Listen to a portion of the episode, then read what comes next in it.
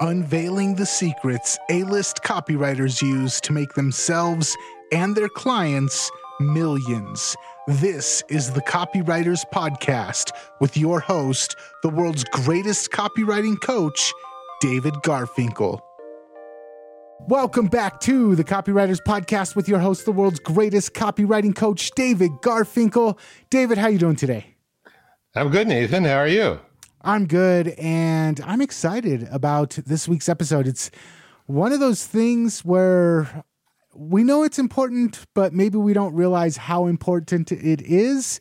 And so, without any more teasing, I'm just going to hand it off to you and uh, jump into this week's episode. Well, I'll just tease a little more and say it's super important. Okay, let's get into it. So, three things can make a massive difference in the response you get to your copy, and they're your headline, your hook, and your mechanism. If you have a mechanism, of course, not every promotion has a mechanism. When you get down to brass tacks, the big question for any of these headline, hook, mechanism is how do I come up with a new one? Because you know, as a copywriter, that a killer headline or a breakthrough mechanism can turn your promo from average or good to awesome and even spectacular. And if there were a magic pill you could take that would allow you to generate great headlines, hooks, and mechanisms on demand, and there were no toxic side effects, you'd take it, right? Well, our expert author today, I'll tell you who he is in a minute, he's identified this magic pill. Not only that, he can tell you how to get it for yourself, but he's not going to tell you anything until I tell you this. Copy is powerful you're responsible for how you use what you hear on this podcast. And most of the time, common sense is all you need. But if you make extreme claims and if you're writing copy for offers in highly regulated industries like health, finance, business opportunity, you may want to get a legal review after you write and before you start using your copy. My larger clients do this all the time. So, Nathan, this could have been an old master series. The author is 89 years old and it looks like he's still alive. Usually, old master series shows feature authors that are no longer with us. Today's author is named John Adair. He's written more than 50 books, and he has a particularly good one on real world practical creativity for business inside this book is the magic pill I was telling you about. The book is called The Art of Creative Thinking. And careful, it's one of six different books on Amazon with the same title. Fortunately, it's still in print, and we'll put a link to the correct one in the show notes. So if you're interested, you can get it for a very affordable price. Just click on the link. Now, I've read a lot of books on creativity, and this one stands out to me. It has both philosophy for being more creative. We'll call that philosophy a mindset today, and actions you can take, which we'll call tips. The one thing about the magic pill Adair offers is it's not fast acting, or let's say it's not always fast acting. Creativity occurs on its own schedule. Again, you can create an idea, a name, a headline, a hook really fast. With practice, you can get really quick at it. But usually, even with practice, it takes longer to create a good one. And to create a breakthrough one that can lead to huge sums of money, that can take even longer. Nathan, a few weeks ago, we did a show on creativity, and you asked a really important question.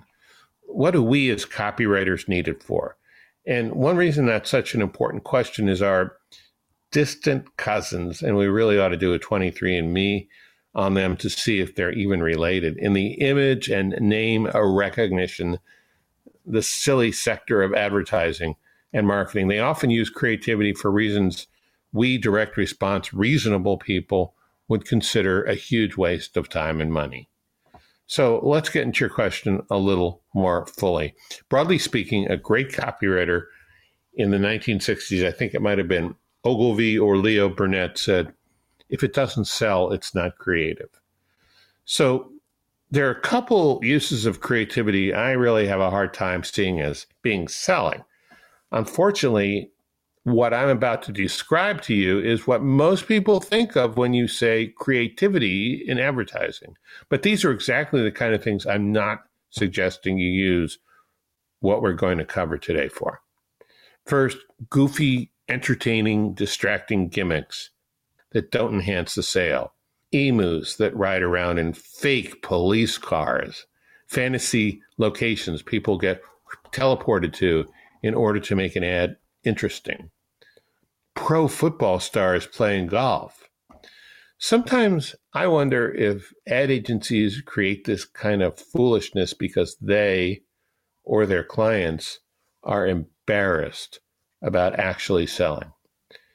And the second thing we're not going to talk about today are ridiculous claims that obviously are not true, but are so over the top that they're entertaining in their hyperbole because no reasonable person could ever possibly believe them. This is what the advertisers are betting, so they won't get dinged under truth in advertising laws. Those laws say that a reasonable person would have to believe a false claim for the advertiser to be at fault. You know, not a lawyer. I'm paraphrasing, but that's the idea. But again, these ridiculous claims don't enhance the sale. In fact, they're so ridiculous that when you use them, it almost looks like you're embarrassed to actually try to sell what you're offering. So, yes, you can use creativity to develop both of these really bad example categories of stuff, but I wouldn't recommend it. But you can also use creativity to develop things that enhance the sale, which in turn improves the response you get from profits with prospects, which in turn increases your profits. And everything we're going to talk about today is in the realm of tips and mindset fundamentals to help you develop better versions of these things headlines, hooks, big ideas, mechanisms, product names, branding. You can apply the creativity material we talk about to any of those. And just coming up with a better big idea can revolutionize the product sales. Same thing is true for many of the other things on this list. So that's what I want to talk about in terms of applying new levels of creativity. What do you think? I'm excited. I'm ready to jump in, man. All right, let's keep going. So let's get to the tips. Adair has 24 chapters in this book, and there's really not a wasted word. He's a lucid writer, and he seems to know the landscape of business creativity to a T. I pulled out four tips you can use to take action. Some will be familiar, but the twist that Adair gives to these ideas make it worth looking at them anew, even if you already know one of them. The first tip is what he suggests calls he calls it use the stepping stones of analogy. Now the particular kind of analogy he's talking about is nature. And here's an example for copywriting. Let's say you've got a course to use AI to generate a full set of emails for an entire campaign just putting in a handful of prompts. Now, you know a lot more about AI than I do, Nathan. I don't know if this is possible or more to the point, even a good idea, but let's say for the sake of illustration, you have a course like that. It might sell pretty well. People really struggle with emails. They write a lot more emails than they do sales letters or VSLs, anything, ads on Facebook. So how do we find an analogy in nature, especially for something as unnatural as artificial intelligence? Well, imagine a snowball at the top of a mountain. Now imagine the snowball running, rolling down the mountain. As it progresses, it increases in size, picks up speed. So you could translate that image into a headline like this. What starts with one lightning quick set of prompts turns into an avalanche of great email ideas. I added lightning to the avalanche. Two, two, two nature analogies in one headline. Whoa. Inventors use natural phenomena all the time.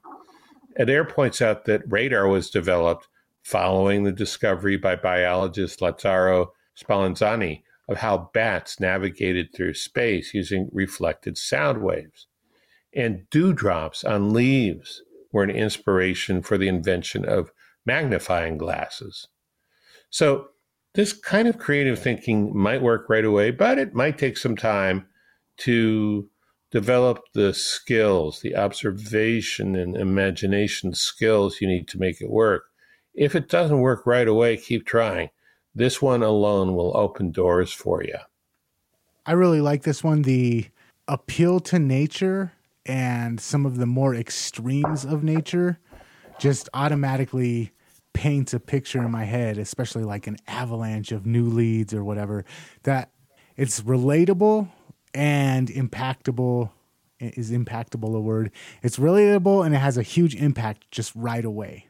Yeah, I mean, one of the things about nature is it's different, but it's real. You know, it's not like it's something you just made up. I mean, the analogy may be strained, but the nature you're analogizing to is real. All right. So the second tip is related to analogy, but it's not exactly the same. It is make the strange familiar and make the familiar strange. Basically, what Adair is saying is you don't have to reinvent the wheel to make it interesting and appealing in the marketplace. All you have to do is put on new hubcaps or paint the wheel a different color, so to speak. So the way it works is if you've got something everyone has seen and heard before, just add something that doesn't really change what the main thing is, but makes it seem different or even more important. Okay, marketing example. Suppose there is this famous gardener named Gardenowski, and he has this reality gardening show on, of course, the gardening channel. You, in this example, are a shovel manufacturer you get Gardenowski to use one of your shovels on his show, and you get his permission to publicize it. Now, an ordinary shovel has suddenly become the shovel that Gardenowski uses on his TV show. Sales skyrocket, and customers imagine themselves to be just like Gardenowski as they dig to their heart's content. Nathan, can you take it? I can dig it. Oh, cool. Gardenowski is the strange here, making the familiar, the shovel, strange. Even if he didn't change the shovel, and even he's if he's not that strange, it's that combination. You've introduced a new element to your product. Now, the same thing applies to making the strange familiar. Suppose you decide to build what, as far as I know, and I'm not a gardener or a shovel expert, but as far as I know, it's it's an entirely new kind of shovel. It's a two-headed shovel, a round shovel on one end and a square shovel on the other end. And it looks pretty weird, but you say it saves money, it saves space, also save time when you're digging. This way, square side down, it's a square shovel, but this way, round side down, it's a round shovel pretty simple and maybe a terrible idea. I don't know, might not even be safe. Again, I don't know much about shovels or how people use them, but this gives you an idea of how to take something strange and make it familiar. The two headed shovel is strange, but there's something familiar about each piece of it the round shovel at the bottom and the square shovel at top, or vice versa. They just merged into one tool and became familiar or strange. I don't know. One of those. What I like about this is the old theory of like making the classic with a new twist. So it's not too threatening. I still can conceptualize what this is, but it's also not boring. I haven't seen this a million times. Now there's a new twist like cherry vanilla Dr. Pepper. I know what Dr. Pepper tastes like. I'm kind of bored with it, but ooh, here's a new twist on Dr. Pepper. So this is always a as long as you get the right amount of familiarity with the exciting new twist. Yeah, that's right. The you have to keep fine tuning it until it works. But cool. All right. So let's go to the third tip. Make better use of your depth mind. Here, Adair is referring to what we call usually the unconscious or subconscious mind. And he makes an unusual point in that thinking and feeling are intermingled in all parts of the brain, and we shouldn't think of them as discrete or separate. Both thinking and feeling involve many parts of the brain. Now, however, he does say that the unconscious is a separate part of the brain, and in fact, it's where the most important creative thinking occurs. Now, the issue here is speed. Never expect the unconscious mind to give you an instant creative solution. It might, but you never know. It does not operate the same way as the conscious part of the mind does. Adair quotes the poet Williams Wordsworth, William Wordsworth, and we don't really do a lot of poetry on this podcast, but I think this particular passage is a really good fit. And Nathan, get ready because I'm about to do a dramatic reading.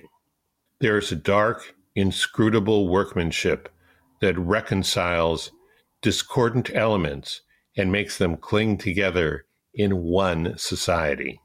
Metaphor, but I challenge you to find a better description of how the unconscious mind works than that one. The unconscious mind works best in creativity when you give it a clearly defined problem to solve and a deadline. However, and this is important, it won't always meet your deadline, but it doesn't hurt to ask. An example of what probably came from the unconscious mind after a period of struggle or maybe after doing something else entirely was the headline Oil Under the Eiffel Tower. I think it was for a promo involving energy investments with opportunities based in Paris. So, learning how to access and benefit from your unconscious mind is a gradual process. Adair doesn't have any suggestions for it. And the best I can offer is know that it's there and learn to listen to the sparks of ideas that come from within. I have one really awesome tip for learning how to access your unconscious mind. Have you ever had this happen, David, where you're at the grocery store and you run into somebody and you remember them, their face is familiar. They walk up to you, they're like, Hey, David, how's it going? I haven't seen you since whatever. Hope everything's. And the whole conversation, you're like, Oh man, I know this person, but I can't remember. So you're like, Hey, how's it going, man? How you doing? Yeah, good to see you. But you can't remember their yes, name. That's happened. Yeah. And then as soon as you walk around the corner, you're like, all right, good to see you. I'll talk to you later. As soon as you walk around the corner and they're out of sight, Bill. His name was Bill. Why couldn't I remember Bill when I was talking to him? And that's kind of how my subconscious mind works. And I know a lot of people the same thing. As soon as you let go of it and stop trying to force it, your subconscious mind goes, boom, here's the answer. So, one of the things that I love to do when I'm struggling with a little bit of writer's block or creativity block is just go for a walk and get away from the screen and make sure I have my phone or something to write on with me. And usually about two blocks down the street, bam, the idea hits me and I'm ready to go. That's really good. Yeah, I, have had that happen a lot, not only with people's names, but with remembering the name of a show, a fact, a word. Yeah, I mean, occasionally, that not occasionally, it, it happens all the time. So that's a great tip. All right, let's go to the fourth tip. And I guess now it's the fifth tip.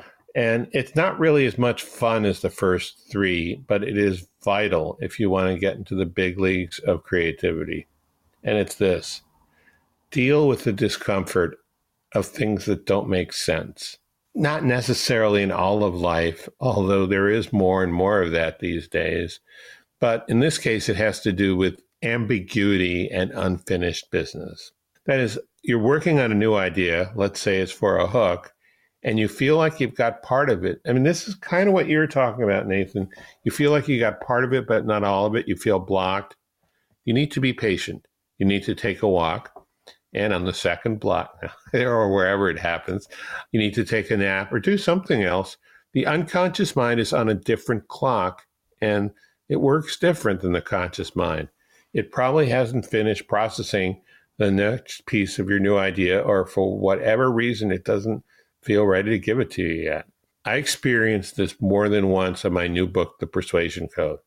When I started, I pretty much knew what I was going to write about, or so I thought. David, meet reality. Some of the chapters went at a good clip. There was work, there was research, there was reaching out to some people for permission to use their stories, but things were humming along. A few chapters not so easy.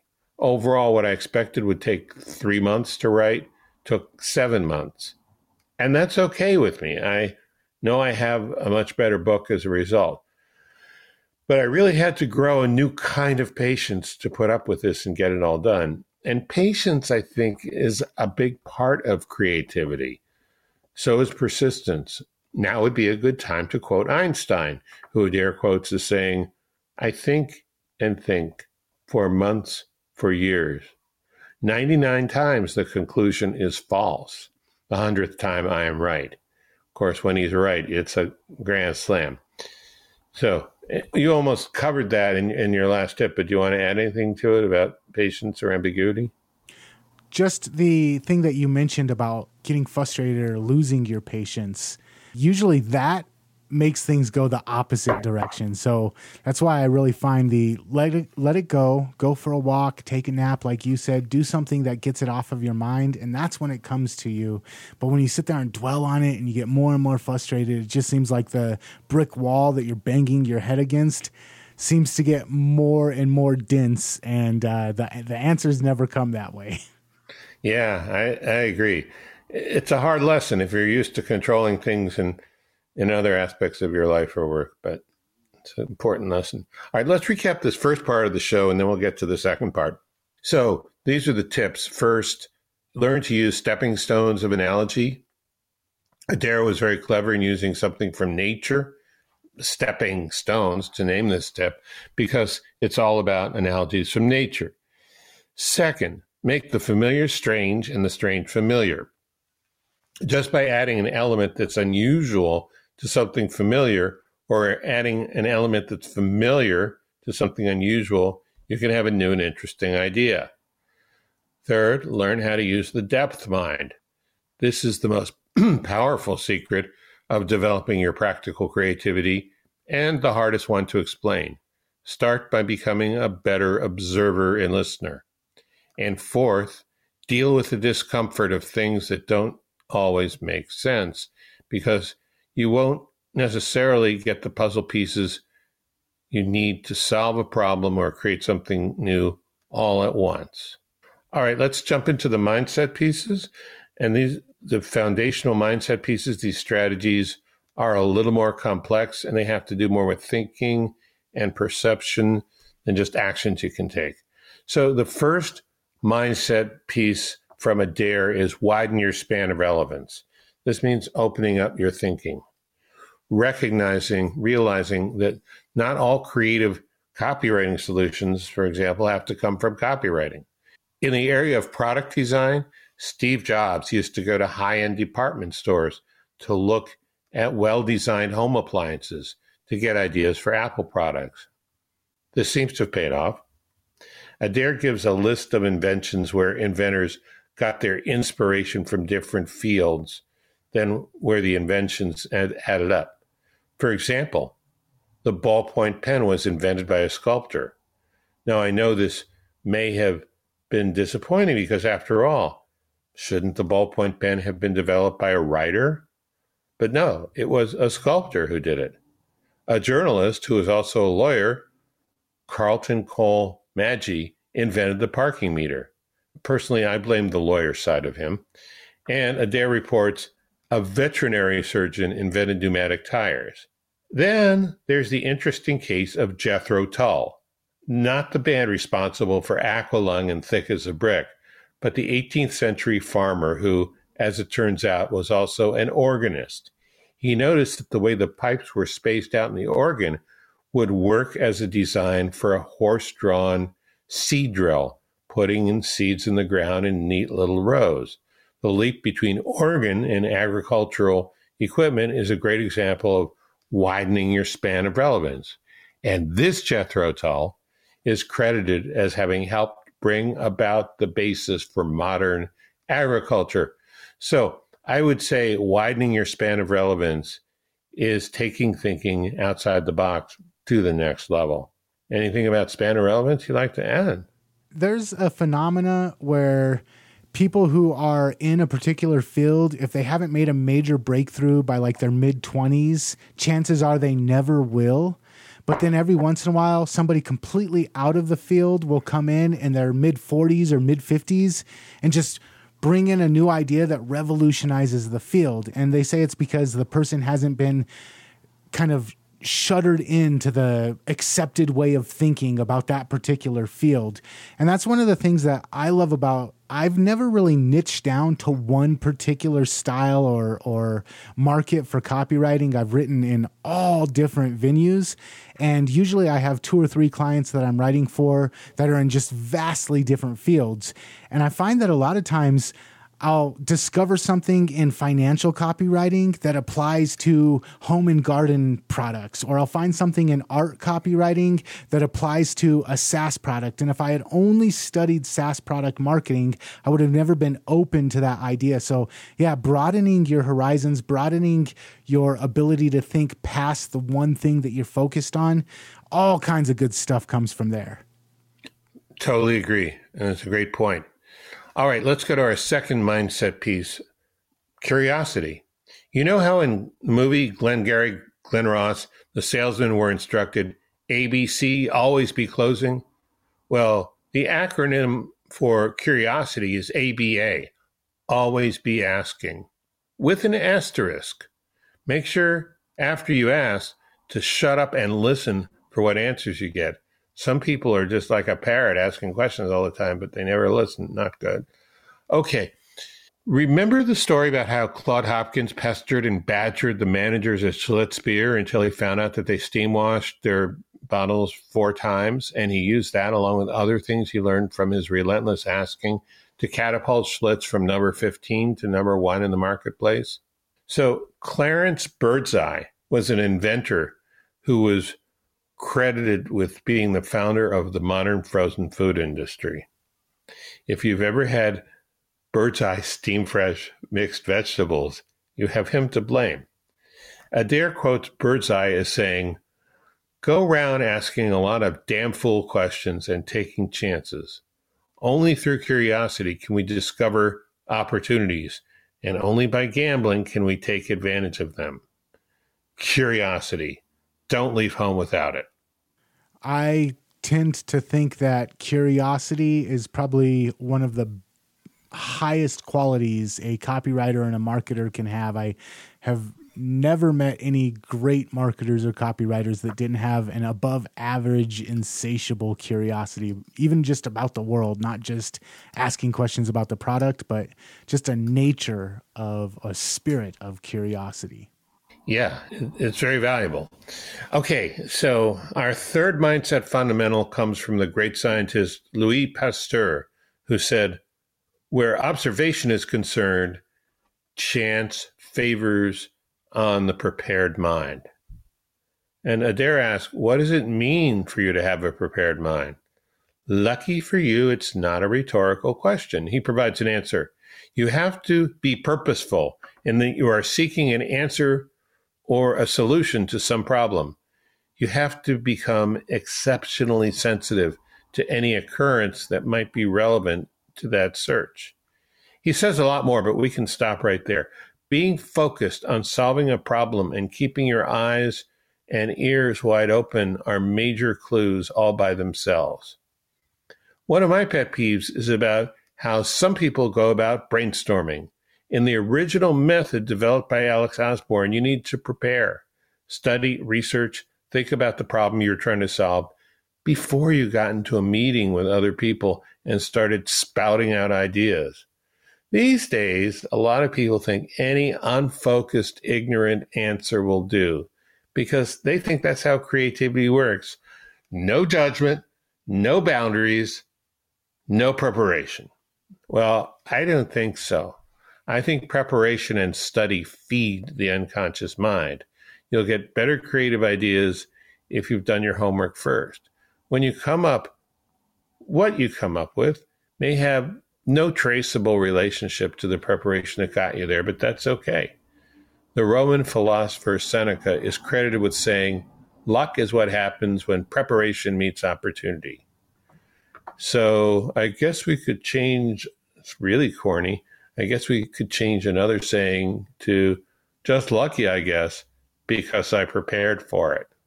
You've mentioned before in the podcast the idea of priming and percolating, gathering up a bunch of stuff, getting a bunch of testimonials, getting a bunch of reviews, getting a bunch of marketing from competitor products, and just kind of gathering it all up, looking at it, letting it percolate in your mind. And then that's when the creative juices start kind of overflowing. And I think that this is perfectly tied into that idea.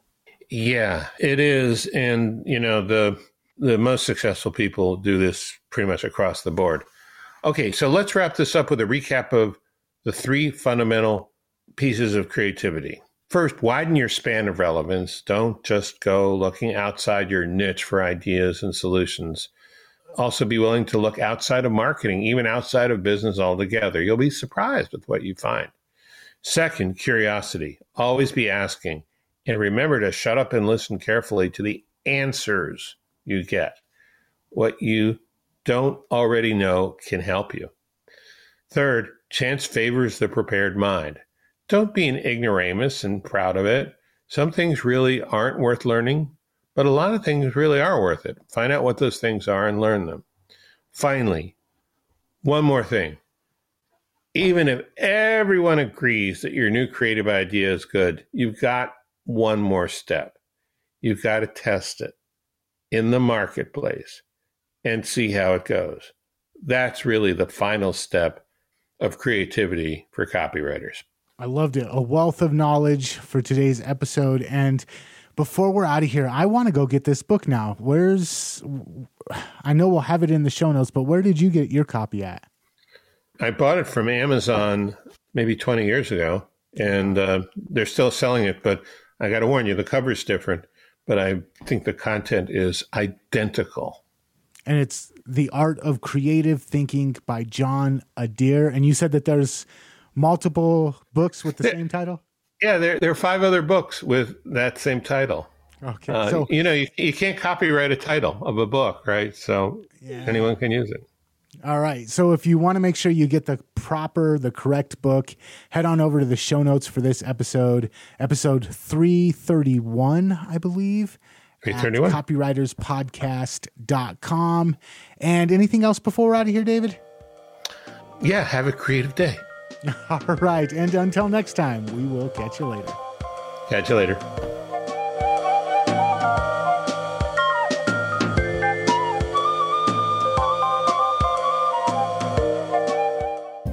Are you getting tired of using the hero's journey in your sales copy over and over again? My book, The Persuasion Story Code, will help you put together stories that convince your prospects and resolve their objections. If you are a copywriter, you'll appreciate that every single one of the 25 kinds of stories in this book have been proven time and time again in profitable sales copy. But I've also used these kinds of stories to close five and six figure deals for my own business, and so have many of my clients. These stories are easy to create and easy to tell. They sound like ordinary conversation, but they are all designed and proven to lead to a yes. You can get the Persuasion Story Code on Amazon.com. So get your copy today. This is the Copy and Funnels Podcast Network.